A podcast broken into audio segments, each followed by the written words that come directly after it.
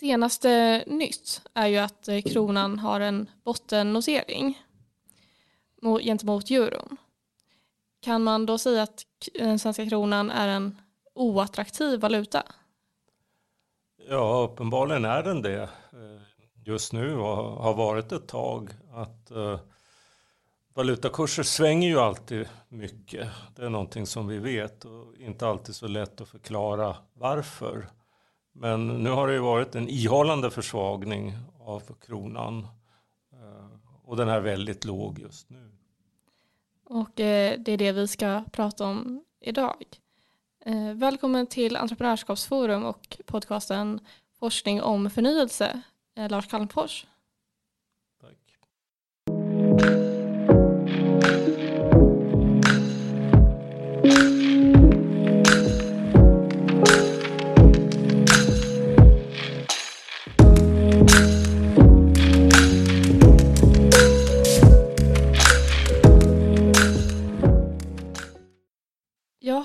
Lite speciellt intresse för gamla tv-klipp.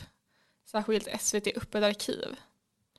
Och det finns ett gammalt klipp från en presskonferens med den dåvarande riksbankschefen Bengt Dennis från november 1992. När han uttrycker att det är ett misslyckande att de släppt kronan fri. Och att de har öppnat upp för nya problem för den svenska ekonomin så här i efterhand kan man säga att det var ett misslyckande att släppa kronan fri? Det var ju ett misslyckande i förhållande till det man försökte göra. Eh, alltså idén då var ju att eh, genom att hålla fast vid den växelkurs som man hade valt så skulle man den vägen pressa ner inflationen så man skulle inte fortsätta att devalvera som vi hade gjort ett antal gånger och, då fastnat i en inflationsspiral. Och det misslyckades man ju med. Men eh, samtidigt så har ju ekonomin fungerat väl efter det att vi släppte kronkursen. Eh, och det blev ju också så att man fick kontroll över inflationen men på ett annat sätt. In, inte genom en hård växelkursbindning utan eh, genom att Riksbanken då fick ett inflationsmål eller rättare sagt valde ett inflationsmål. Och sen gjorde man Riksbanken självständig eh, i förhållande till det politiska systemet. Eh, och sen har man ju faktiskt fram till nu lyckats hålla nere inflationen på en, en låg nivå. Något som många inte trodde skulle vara möjligt, men det har ju varit möjligt. Så att i efterhand så tror jag att det var bra att man gick över till en rörlig växelkurs och, ett system med inflationsmål. Mm.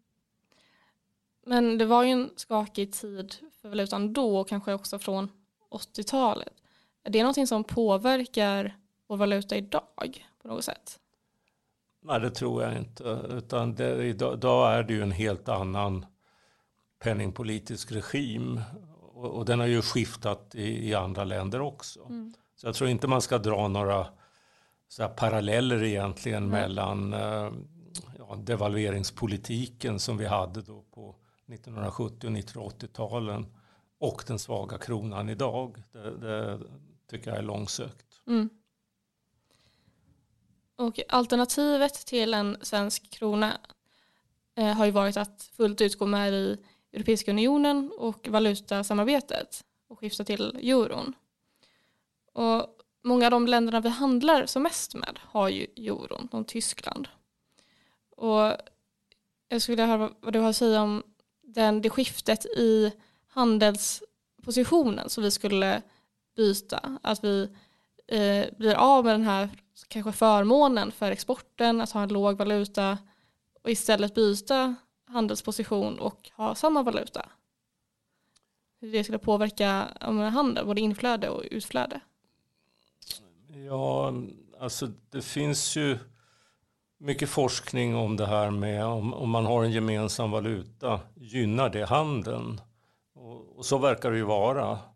Uh, alltså när vi gjorde EMU-utredningen, då, uh, det enda man kunde titta på då, det var alltså 1995-96, det var ju hur handeln påverkades då av omfattningen av växelkursrörelser. Och det fanns visst stöd då för att om valutor rör sig väldigt mycket då har du en negativ effekt på handeln men inte, inte jättestor. Eh, men sen är det ju en annan sak om man väljer en gemensam valuta för då eliminerar man ju all valutaosäkerhet. Och det fanns en uppmärksammad studie då runt år 2000 av en amerikansk ekonom, Andy Rose, som hävdade då att handeln skulle, expandera, alltså skulle tredubblas på sikt om man hade en gemensam valuta. Och det byggde då på att han tittade på arrangemang mellan länder eller områden som hade en gemensam valuta. Men det var ju mest fråga om, om små kolonier som hade valt samma valuta då som, eller mm. välja samma valuta som sitt moderland. Eh, så det där var, var helt klart väldigt överdrivna siffror. Sen i efterhand har man ju kunnat då studera, även om det finns en massa metodproblem, vad som har hänt när euron eh, infördes. Ehm, svårigheten är ju liksom att rensa för allting annat som, som också har hänt samtidigt.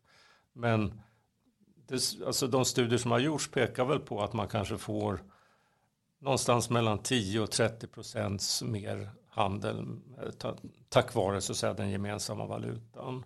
Sen, sen, har ju även länder som Sverige fått mer handel med euroländerna tack vare att euron infördes.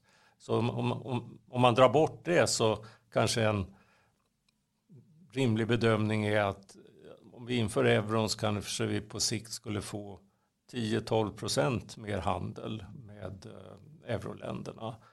Eh, och då är det ju både fråga om export och, mm. och import. Eh, men det är klart att det, det, det, är en, skulle vara en positiv effekt. Alltså, man kan ju se det här med ha olika valutor. Det är ju ett slags handelshinder egentligen. Okej, även om man har den här bargaining-fördelen av att eh, vi kan exportera våra varor. Ja, det är, det bra. någonting som är mer tillfälligt. Alltså att eh, det är fråga om stabiliseringspolitiska effekter. Att när man får om ett enskilt land drabbas av en ja, svagare konjunkturutveckling än andra länder, eh, då är det ju en fördel att ha en egen penningpolitik. Men det är ju just i det konjunkturläget. Men det kan ju vara en stor fördel i ett sådant eh, konjunkturläge. Eh, det är klart att drabbades man som vi gjorde då av 1990-talskrisen, ja då var det ju en, en, en klar fördel att um, kronan kunde falla i värde. Och, på motsvarande sätt har vi sett Finland där som drabbades av väldigt speciella störningar efter 2010. Alltså det var ju Nokia mm. som fick problem, stålindustrin fick problem, skogsindustrin fick problem. Och då fick de en väldigt djup lågkonjunktur och hade svårt att hantera. Eh, därför att eh, de fick hantera den då helt enkelt med att dra ner sin löneökningstakt. Och det, det tar tid att, att, få effekter den vägen. Så de fick en väldigt djup lågkonjunktur då efter 2010 som de egentligen fortfarande lider av sviterna efter. De fick en mm. väldigt hög eh, offentlig skuldsättning då. Så att i sådana lägen så kan det vara en väldig fördel att um, ha en egen valuta. Och nu har jag mest pratat om varor. Jag tänkte att fråga om Gäller detsamma på också handeln och tjänster? Eller finns det andra faktorer som spelar större roll eh, för tjänstesektorn? Nej, men alltså drabbas man av en eh, svagare konjunkturutveckling än eh, ja, de andra länderna då i EU, då är det ju en fördel om eh, man kan föra en politik med lägre räntor och om valutakursen då faller. Och det gäller både varor och eh, tjänster. Kanske ju, skulle gissa kanske gäller tjänster i viss mån i ännu högre grad därför att där är ju mer av förädlingsvärdet sannolikt producerat i Sverige. Medan däremot när det gäller varuproduktion så ehm, så har man ju förstås netto en fördel av ehm, om valutakursen blir svagare. Men den hålls lite tillbaka av att eh, man importerar också mycket Mm. insatsvaror till produktionen.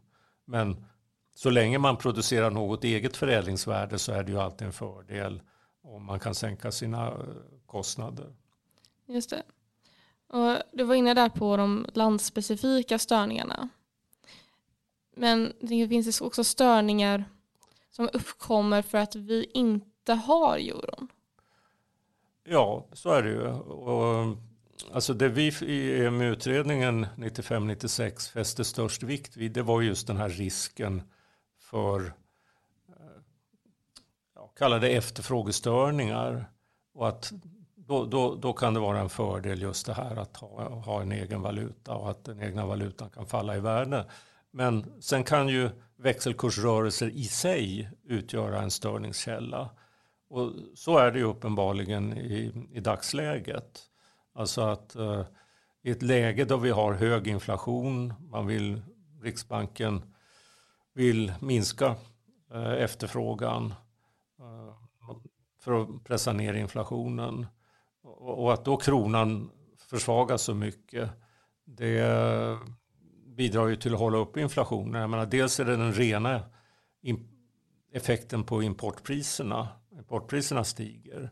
Men det leder ju också till att efterfrågan på svenska varor och tjänster blir högre. Så att eh, det tenderar även den vägen att dra upp inflationen då via efterfrågan. Så att eh, den typen av störning kan uppenbarligen också mm. uppkomma. Och, och idag är det den som är problemet. Så de här störningarna har ju på kronan varit ihållande och ganska stora. Men alltså, euron har ju också fått störningar. Också en hög belåningsgrad i fastighetssektorn och sådär. Men den känns ju mer stabil. Den känns ju inte lika volatil. Det kan också bli mer förut, man kan ja, alltså förutspå nu, Nu har det varit en peri ihållande period sedan 2013 med väldigt svag krona. Uh, men den var ju faktiskt stark där precis efter den eh, globala finanskrisen. Då hade vi faktiskt en period då vi diskuterade det som ett problem att kronan var så stark. Så att eh, jag tror att den, det som är bilden helt enkelt med, med, för den svenska kronan och andra växelkurser också, det är att det, det, det, sker väldigt mycket svängningar och de kan hålla i sig i, i, under ganska lång tid. Men jag tror inte det finns någon anledning att räkna med att kronan så att säga permanent kommer att vara svag. Men det kan mycket väl hålla i sig åtskillig tid och det kan vara ett problem. Men, men många resonerar ju som att kronan alltid kommer att vara svag. Och det tror jag inte. Utan eh, jag menar, nu är den svagare än enligt liksom alla rimliga beräkningar av vad den borde vara. Så det borde vara på några års sikt en, en, en jättesäker investering att hålla svenska kronor. Att, eh, vi har rimligen kommit till ett läge där den snart bara kan gå upp. det låter lite kul. Um, och det, eh, det är ju från ett makroperspektiv. Jag tänker att man kan om jag kan fråga någonting om ett eh, mikroperspektivet eller för företag. Om det känns, om, om det för företag som exporterades från Sverige idag. Hade de, tror du som, som entreprenörer, känns en, känns en säkrare eh, känns säkrare planer framåt, affärsplaner framåt om man hade en valuta som, som de andra handelsparterna istället för en svensk valuta? Alltså det, har man en gemensam valuta och då inga växelkursrörelser mot vissa länder. Det är klart att det, alla kalkyler blir säkrare. Att nu kan ju så att säga, kalkyler på export och importaffärer kan ju helt eh, slås omkull.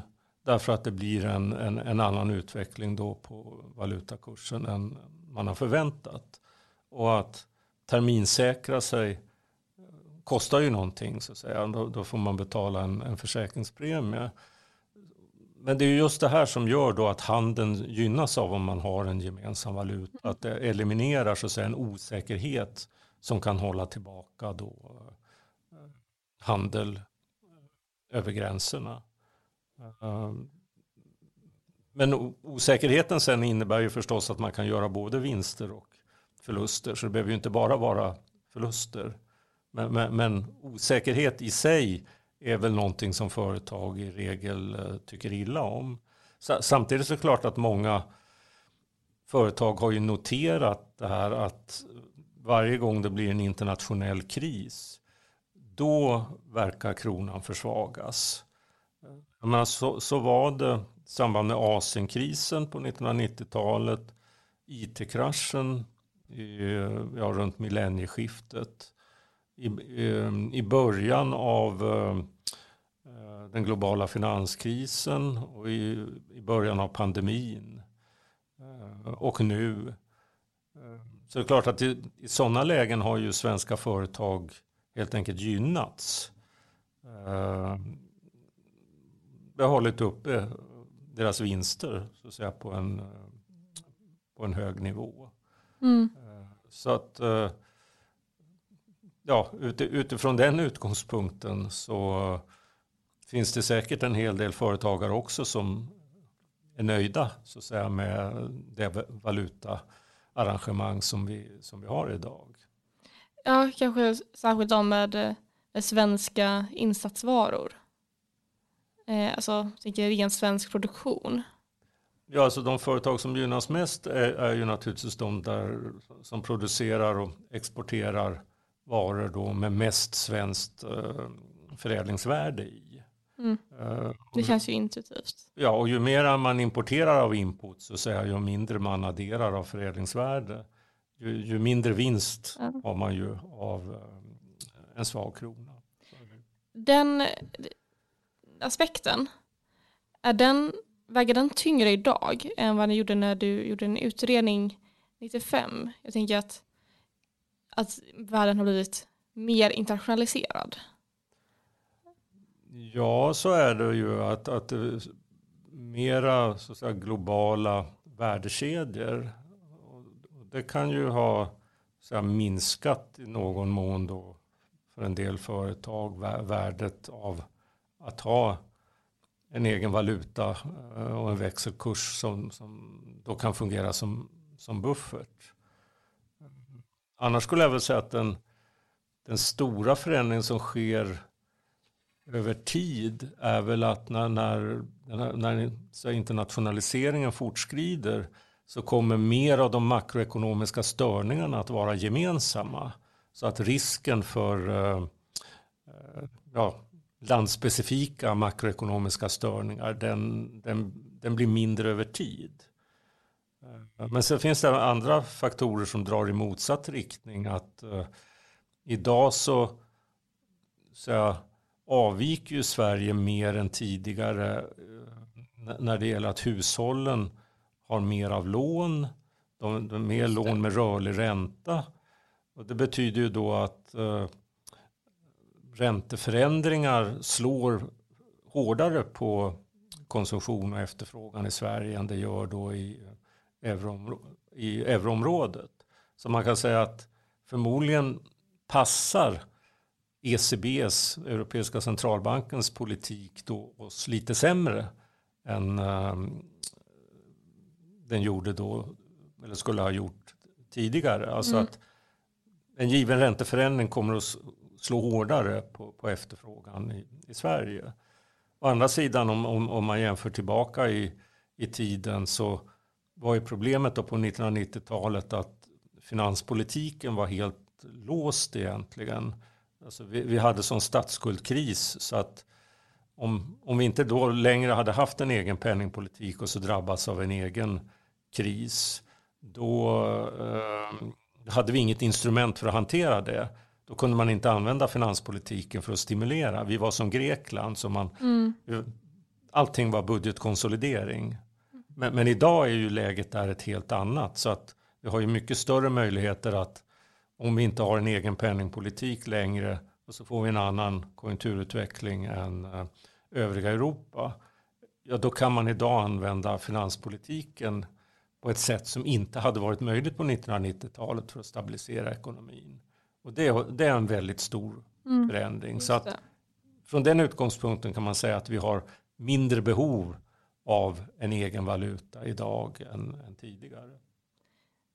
Men samtidigt måste vi eh, kanske också eh, täcka upp eller ta höjd för andra euroländers eh, ekonomiska situation.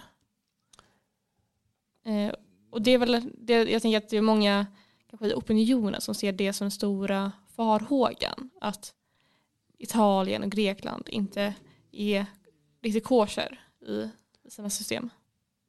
Jo, att eh, vi hade ju eurokrisen då eh, så man tillskapade då olika typer av stöd för de länder som eh, hade problem.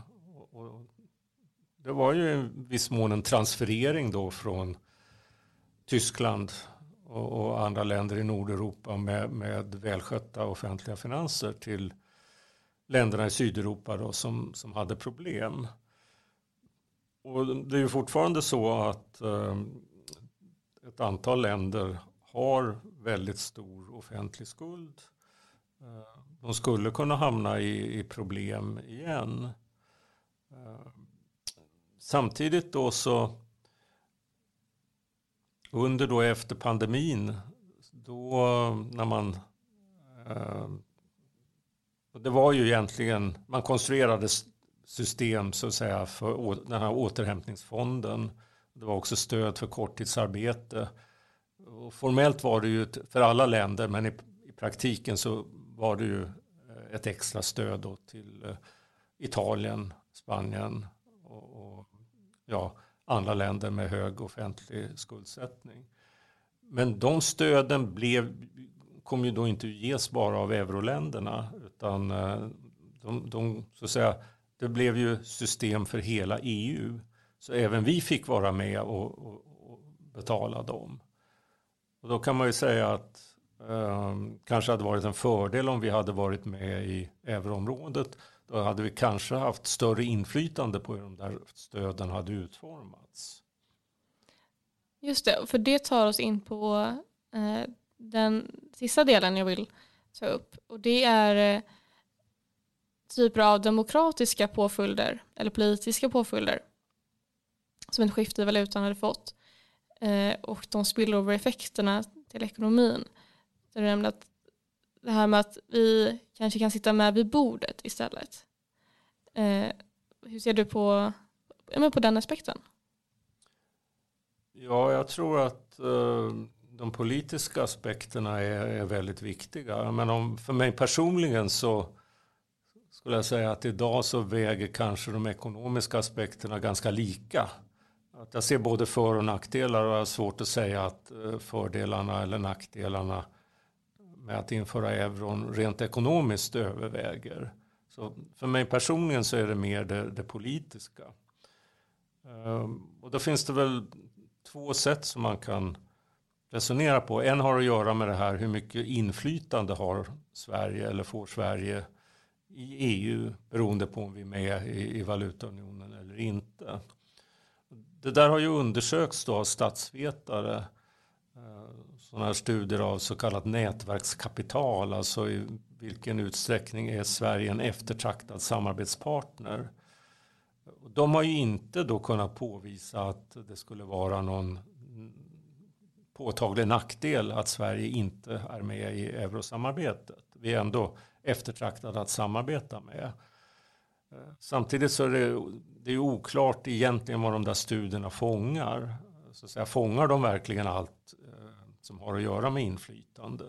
Och talar man med de som har varit engagerade i EU-arbete så verkar ju de ha en uppfattning att det, ja, det är en nackdel att inte vara med i, eh, i eurosamarbetet.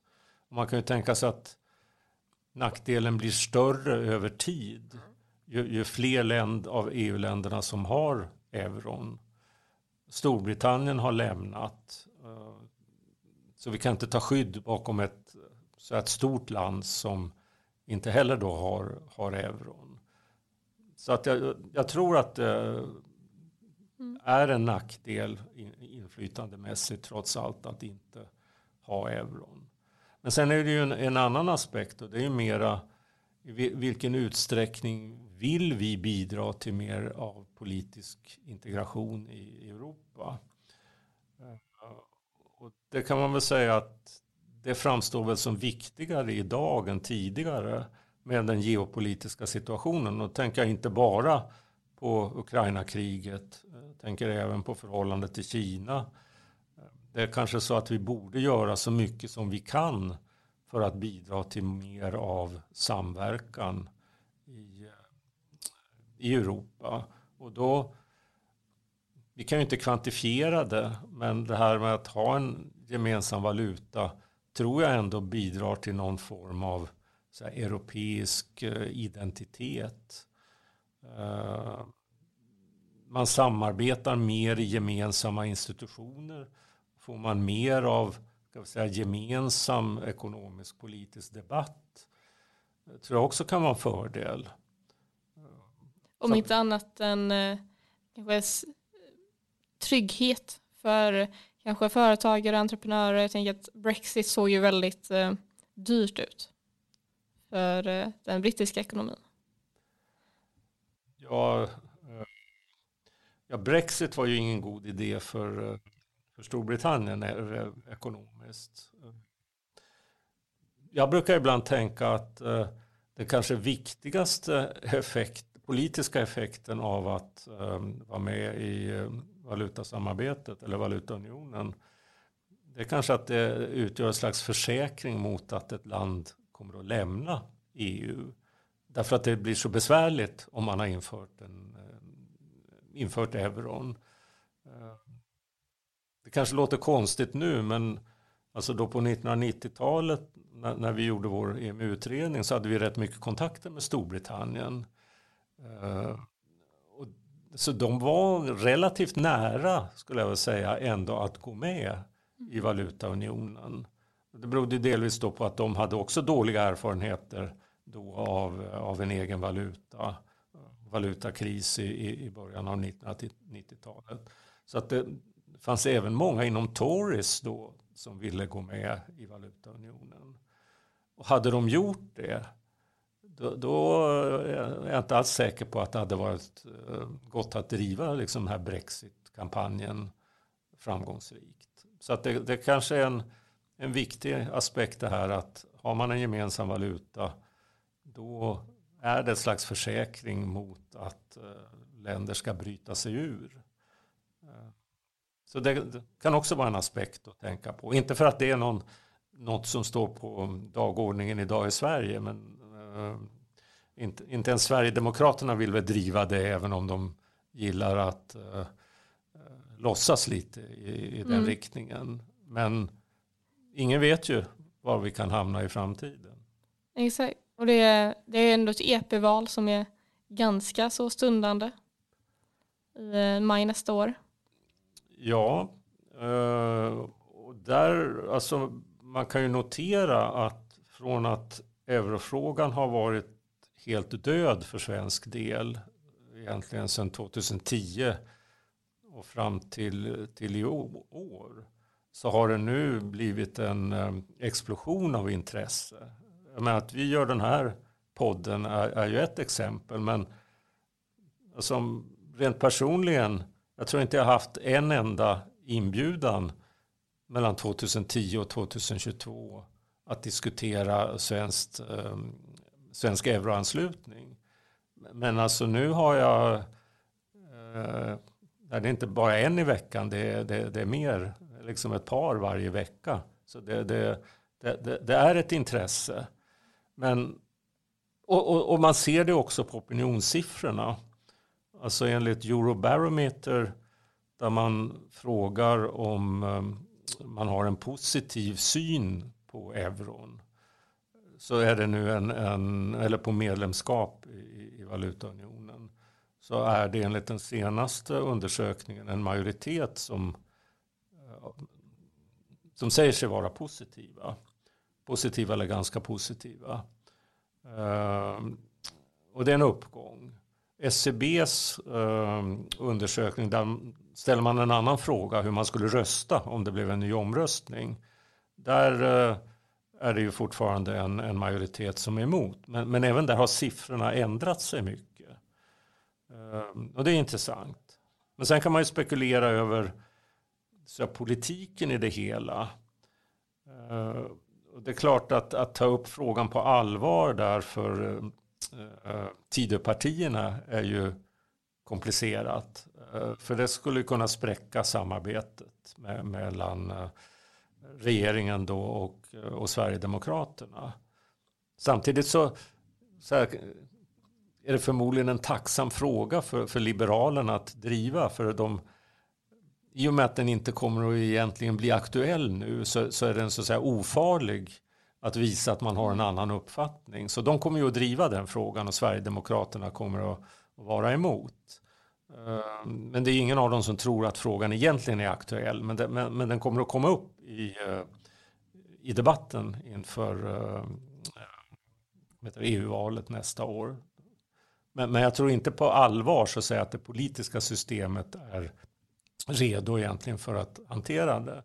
Jag tror att även på, på den andra sidan inom socialdemokratin så skulle jag utan att veta så skulle jag gissa att det finns en rädsla för att det ska leda till sprickor i, i partiet som okay. det har gjort tidigare. Så att jag tror inte politiskt på allvar att den kommer att komma upp men jag tror att vi kommer att få en intensifierad diskussion ändå under det närmaste året. Du var inne på den europeiska identiteten som kanske skulle komma närmre om vi också handlade med samma valuta. Jag har precis eh, kommit tillbaka till Stockholm från en resa till Riga. Eh, jag kan meddela att eh, det går alldeles utmärkt att hitta en öl för två euro. Ungefär 24 kronor. Och jag kollade vad snittpriset på öl i Stockholm var. Och jag hittade senast från 2021 och då var det på 71 kronor. Så 75 kronor nu kanske. Jag tänker att med en eh, eurovaluta tror du vi eh, blir mer kontinentala i Sverige då också. Och får eh, lite influenser från, eh, eh, från resten av Europa. Ja, kanske. Men, men jag antar att det skulle inte komma att sänka vad heter det, priset på öl i Sverige. Det drivs väl av andra saker. Men länder på en lägre inkomstnivå, där ligger ju prisnivån i allmänhet betydligt lägre. Så att jag tror inte man ska dra jämförelsen mellan ölpriser där i, i Riga och Stockholm allt för långt just när man ska dra slutsatser om värdet av att införa euron. Alla aspekter spelar roll. Ja, man ska beakta alla aspekter. Håller med. Eh, stort, stort tack för att du kom till Entreprenörskapsforum och eh, spelade in den här podden med mig, Lars Calmfors. Ja, tack själv.